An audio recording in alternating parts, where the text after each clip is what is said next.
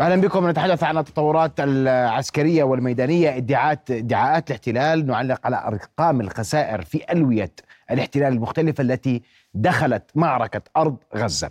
ونتحدث أيضا عن الفيديو الأخير الذي أطلقته المقاومة قبل قليل. أرحب بضيف الخبير العسكري والاستراتيجي نضال أبو زيد. مساء الخير. مساء الخير أستاذ. رؤيا بودكاست. واليوم خلافا لكل يوم بدي أبدأ في الأرقام. وبنحكي عن 90 يوم معارك على أرض قطاع غزة؟ وحتى يعني نسكر عشان بدي أحكي لك إياها بكل وضوح. نسكر آفاق أحلام البعض بأنه المقاومة تهزم. نظهر نظهر ما لدى الرقم الآخر. ما لدى الرقم ما لدى الآخر من أرقام رسمية معلن من خلاله. هذا واحد. واثنين عشان اللي عايشين في أوهام عديدة بأن الأمور في غزة انتهت وأن المقاومة انتهت تطلعهم الأرقام على حقائق تمام. أن جيش الاحتلال اللي عملناه نمر طلع مش كرتون أوهم من كرتون. نبدأ بالأرقام وأبدأ معك بأكثر تشكيلات عسكرية آه، في جيش الاحتلال من حيث الخسائر البشرية. تفضل. اليوم آه، نتكلم عن اليوم التسعين من العملية العسكرية. اليوم دخلنا أو غدا ندخل في الشهر الرابع من العملية العسكرية. بالتالي كل تقييمات الجانب الإسرائيلي والتي صدرت على لسان الجنرالات الإسرائيليين وعلى رأسهم وزير الدفاع يوآف جالنت حين قال أن الحد الأقصى للعملية العسكرية هو ثلاث شهور. الآن نتكلم في الثلاث شهور. بدأنا آه، غدا ندخل في ال- في الشهر الرابع. لا تم القضاء على حماس ولا تم تجريد حماس من قدرتها العسكرية ولا تم خلق واقع أمني جديد وهي الأهداف الاستراتيجية التي وضعت من السياسيين ولا تم تحرير اي اسير حتى يتم أنا بدي تطبيق. نعم. ولا تم تحرير أي أسير لدى المقاومه تمام.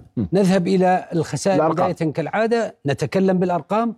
هذه الأرقام التي بشكل رسمي تثبت حقيقة الواقع الإسرائيلي على الأرض بالقتلى. نذهب بداية إلى أكثر عشر تشكيلات عسكرية بجيش الاحتلال من حيث الخسائر البشرية. هنا عندما أتكلم عن عشر تشكيلات آه، آه، في جيش الاحتلال أنا أتكلم عن أكثر عشر تشكيلات تعرضت للخسائر. ونحن نتكلم عن 27 تشكيل أي بمعنى 27 لواء مشترك في العملية العسكرية أي أن الثلث هذه التشكيلات المشتركة في العملية العسكرية هذه أرقامها.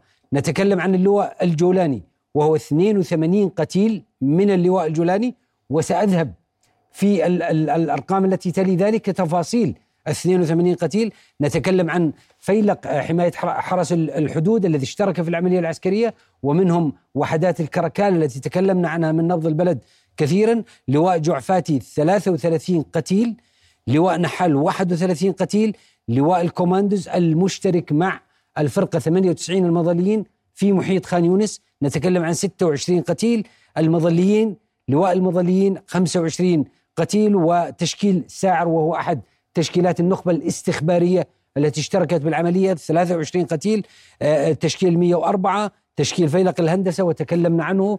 وهذا الهندسة القتالية آه، الموجودة في آه، وحدات القتال سواء في الشمال أو الجنوب. وتشكيل آه، نصف النار وهو أحد الألوية الضاربة في العملية العسكرية. وبدأ منذ آه، بداية العملية العسكرية في 27 أكتوبر حتى بريه تقصد. البرية. طيب. بدأ منذ نعم. بداية العملية البرية. نسبة الخسائر لأكثر عشر تشكيلات عسكرية قتل عناصرها منذ بداية آه، هذا العدوان على قطاع غزة. تفضل. يشير تشير الأرقام الظاهرة أمامنا مباشرة إلى أن أعلى نسبة كانت في اللواء الجولاني 16% نسبة خسائر اللواء الجولاني. أي أننا نتكلم عن أكبر الألوية الذي تعرض للخسائر هو لواء النخبة رقم واحد في جيش الاحتلال.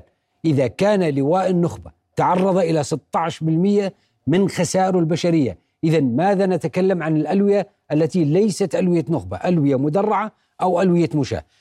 آه، نتكلم عن لواء الحماية أو ف- فيلق الحماية للحدود. هناك 12.7 خساره لواء جعفاتي 6.5 لواء نحال 6.1 كما ظاهر على السلايد. لماذا ركزنا على هذه الألوية في الإشارة إلى الخسائر رغم أن هناك خسائر في ألوية المدرعات وفي ألوية المشاة وفي ألوية المشتبكة أيضا في العملية. هنا نتكلم عن ألوية نخبة وبالتالي إذا كانت القاعدة التحليلية ومقياس أرقامنا كان على ألوية النخبة يعني أن نسبة خسائر إذا كانت مرتفعة في ألوية النخبة ستكون مرتفعة أكثر في الألوية ليست نخبة في ألوية المدرعات والمشاة. وبالتالي هنا وركزنا على ألوية النخبة حتى نثبت إذا أن ألوية النخبة تتعرض إلى هذه النسب الكبيرة من الخسائر إذا تلك الألوية من آه، ألوية المدرعات لديها خسائر أكبر من ألوية النخبة. رتب قتلى لواء جولاني منذ بداية الحرب وإحنا تابعنا النسب والأرقام.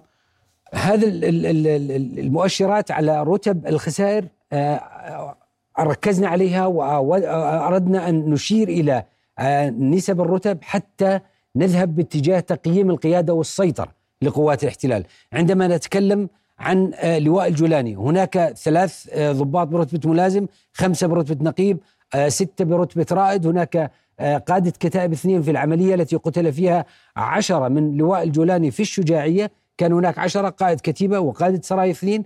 وبالتالي عندما نتكلم عن رتب متوسطة قيادة في ال- ال- ال- الرتب الغير ضباط 66 قتيل. ونتكلم عن رتب الضباط قد وصلت إلى هذه الأرقام 6 و5 و3 14 14 آه، 14 قتيل في رتب الضباط. إذا نتكلم عن أن القيادة والسيطرة فقدت تماما وهذا يعزز ما أشرنا له بالأرقام بأن آه، الأرقام تجاوزت الحد المسموح له في العرف العسكري وهي ثلث القوة وبالتالي كان لزاما على قوات الاحتلال سحب اللواء الجولاني نتيجة لهذه الأرقام التي تظهر نعم. على السلايد مباشرة رت- رتب آه، قتلى لواء آه، جعفاتي آه، حتى نكون مع نبقى مع الرتب. نعم. هنا تظهر هذا السلايد تقريبا سنعود له. لواء, تفضل. جعفاتي أيضا من ألوية النخبة. هو اللواء رقم اثنين بعد اللواء الجولاني. تعرض لخسائر كبيرة. هناك رتب كثير تهشمت في اللواء الجعفاتي. لذلك رشحنا بأن لواء الجعفاتي قد يكون اللواء رقم اثنين سيتم سحبه من العملية العسكرية نتيجة للتهشيم في سلسلة القيادة والسيطرة والتي لا بد أن تنعكس منطقيا على القرار العسكري على أرض الميدان. وهذا ما حصل بالفعل. القرار مرتبك في بعض الألوية العسكرية المشتبكة نتيجة تكسير الهيكل التنظيمي لهذه الألوية. من مثال هذه الأرقام التي تظهر أمامنا في لواء الجعفاتي الجفعاتي وهو لواء من ألوية النخبة يلي لواء الجولاني في الترتيب. 11 من الرتب المتقدمه و22 من آه، رقيبا في هذا اللواء لواء الكوماندوز الزملاء الكرام. لواء الكوماندوز هو من الألوية المشتبكة مع العملية العسكرية في منطقة خان يونس. وبالتحديد هو مجمع للعمل مع فرق مع فرقة المظليين 98 قلنا أن فرقة المظليين 98 ثلاث ألوية مظليين ولواء كوماندوز. هذا لواء الكوماندوز الموجود مع فرقة المظليين 98 هناك آه، اثنين برتبة نقيب هناك 12 برتبة رائد وهناك 12 برتبة رقيب. أي أن سلسلة القرار في المستوى المتدني لضباط الصف قد تهشمت نتيجة هذه الأعداد وسلسلة القرار في المستوى المتوسط للرتب الصغيرة أيضا قد تهشمت نتيجة هذه الأعداد. نعم. عندما أتكلم عن 12 رائد في لواء واحد واللواء يحوي على لواء الكوماندوس تنظيمه في الجيش الإسرائيلي يحوي على أربع كتائب. بالتالي الأربع كتائب هناك أربع مقدمين قادة كتائب أربع رواد مساعدين لقادة كتائب وهناك أركانية ما بين ركن عمليات وركن استخبارات وبالتالي هذا العدد كبير عندما وكأن جل منظومة القيادة في هذا الصف انتهت. الأغلب منظومة القيادة في لواء الكوماندوز قد ضربت تماما تهشمت تماما. وبالتالي أيضا هذا اللواء قد يكون من الألوية المرشحة في عملية إعادة التنظيم للمرحلة الثالثة قد ينسحب هذا اللواء. آه، آه، توزيع قتلى جيش الاحتلال بحسب المدة الزمنية وهو السيد الأخير اللي رح نستعرضه اليوم فقط لتو- لتوثيق الأرقام وتحديثها. تفضل. هذه المدة الزمنية منذ 7 أكتوبر حتى 3 يناير. نعم نتكلم عن طول الفترة الزمنية للعملية العسكرية. من 7 أكتوبر لغاية 26 أكتوبر. هذه الفترة التي سبقت العملية البرية كان هناك 319 قتيل من قوات الاحتلال. من 27 أكتوبر لغاية 24 أكتوبر وهي الفترة الف- الفترة التي آه، جاءت قبل الهدنة أو مع إعلان الهدنة. كان هناك 77 قتيل. لاحظ في الفترة من 2 ديسمبر أي بعد الهدنة مباشرة لغاية 4 يناير أي لغاية آه، اليوم هناك 113 قتيل. هذا الارتفاع المتسارع وخاصة في المرحلة الأخيرة أي ما بعد الهدنة تشير إلى مدى قدرة المقاومة للتعامل مع قوات الاحتلال وإيقاع أكبر خسائر فيها نتيجة التجميع للواجب آه، أو التجميع للقوة الذي لن لم ينسجم مع الجغرافيا الأرض وبالتالي كان هناك ترف في آه، حجم القوة الموجودة على الأرض. جميل. واتبع هذه هذه الأرقام التي هي أرقام خاصة مبنية على ما أعلنه الاحتلال ردا على كل الأفواه والأفكار وما يدور في خلد البعض.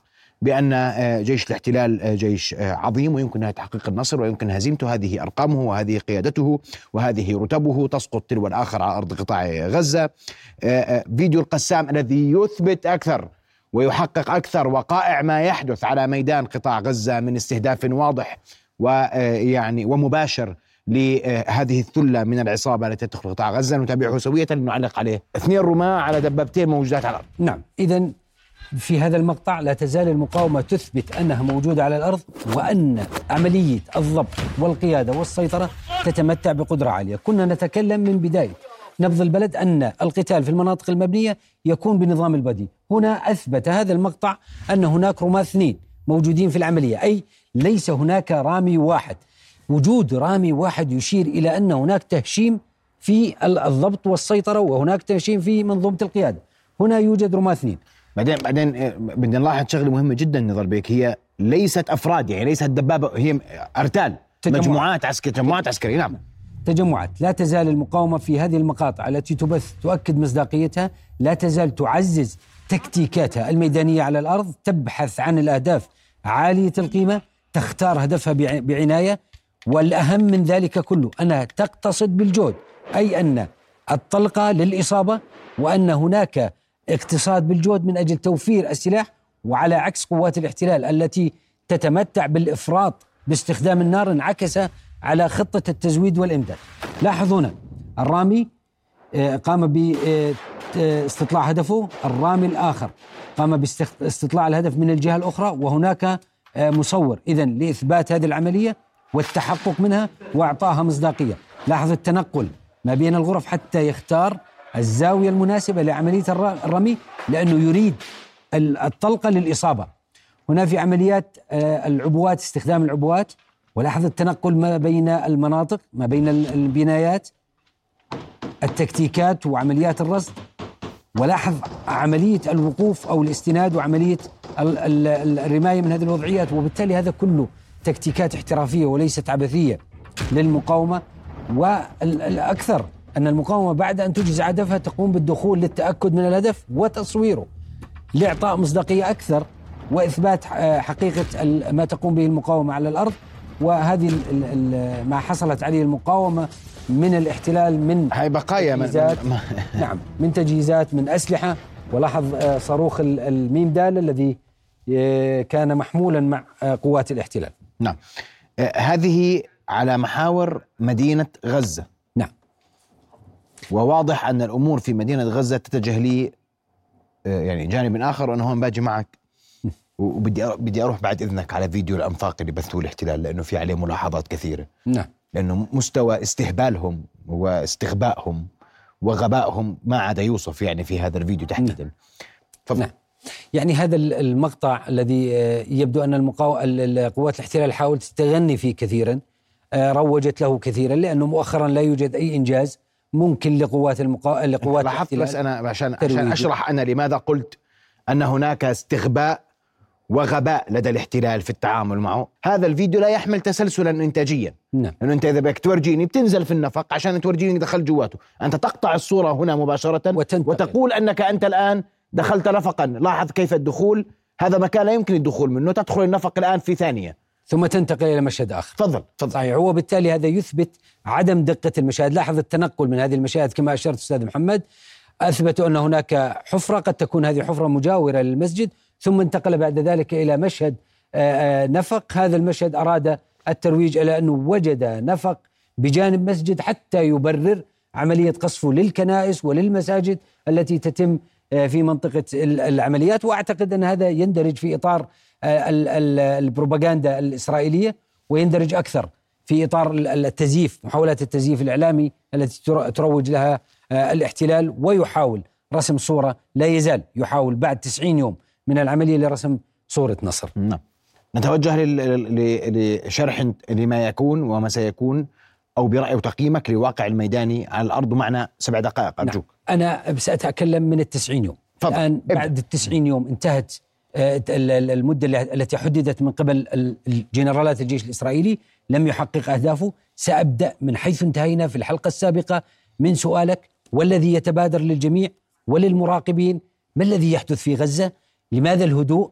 هناك هدوء ظاهر لا يوجد الكثير من العمليات يبدو أن ما يحدث هو يندرج في إطار ثلاث مؤشرات رئيسية. إما أن قوات الاحتلال قامت بمحاولات فك الاشتباك وذهبت باتجاه المناطق الشرقية من قطاع غزة حتى تنتقل باتجاه المرحلة الثالثة أو أن المقاومة سمحت لقوات الاحتلال بفك الاشتباك وأعطتها مجال للانتقال باتجاه المناطق الشرقية أو ما عرف وتكلم عنه الاحتلال وهو الحزام الامني التي تريد تشكيله وبالتالي لأن المقاومة لا تريد الاصطدام أكثر مع زخم النار وزخم القوات وتريد الانفراد بجزء من القوات وليس الحجم الكبير من الوحدات المجحفلة التي كانت في مسرح عمليات غزة والأمر الآخر أو المؤشر الآخر. هناك تسارع. حدث مؤخرا منذ ثلاث أيام تقريبا في المبادرة السياسية أو في المسار السياسي يبدو أن هذا التسارع قد أدى إلى بطء في العملية العسكرية على الأرض، هذه التفسيرات الثلاث قد تفسر سبب هدوء العمليات النوعي، تقريبا هناك هدوء في العمليات نسبيا. لا يوجد كثافة للعمليات كما كنا نشاهد، أنا أعتقد أن المقاومة تقوم برسم خطتها بشكل جيد، هي تريد التأقلم والتكيف مع المرحلة القادمة التي يعلن عنها الاحتلال وهي المرحلة الثالثة. وبالتالي يبدو أن المقاومة تعد العدة للمرحلة الثالثة كما يعد العدة قوات الاحتلال. هناك أمر ملفت آخر وأنا أتمنى أن أكون أجبت على سؤالك وسؤال المراقبين حول هدوء العمليات. الأمر الآخر وهو مهم وسنتكلم عنه أتوقع بالحلقات القادمة كثيرا. هناك نشاط استخباري ملحوظ. هناك نشاط استخباري غير اعتيادي يتصاعد في منطقة غزة. المؤشرات كالتالي: كيف؟ اليوم أعلن مدير الاستخبارات العسكرية لمدير جهاز أمان الإسرائيلي أننا نتحرك في كل البيئة التي تشهد تهديد للجانب الكيان الصهيوني. هذا ال- ال- التصريح ملفت. الأمر الآخر والملفت أكثر والأهم يوم أمس تكلمنا عن طائرة آه، ال- الهرمز 900 التي تم إسقاطها في آه، حي الزيتون.